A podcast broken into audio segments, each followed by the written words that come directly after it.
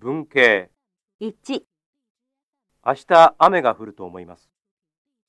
2、首相は来月アメリカへ行くと言いました。例文、 1。仕事と家族とどちらが大切ですかどちらも大切だと思います。 ?2。日本についてどう思いますか物価が高いと思います。 ?3。ミラーさんはどこですか会議室にいると思います。 ?4。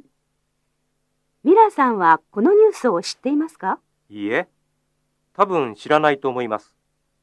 ミラーさんは出張していましたから。 ?5。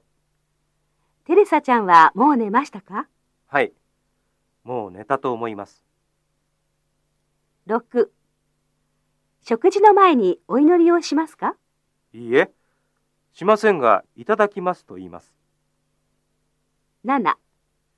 会議で何か意見を言いましたかはい。無駄なコピーが多いと言いました。 ?8。7月に京都でお祭りがあるでしょええ、あります。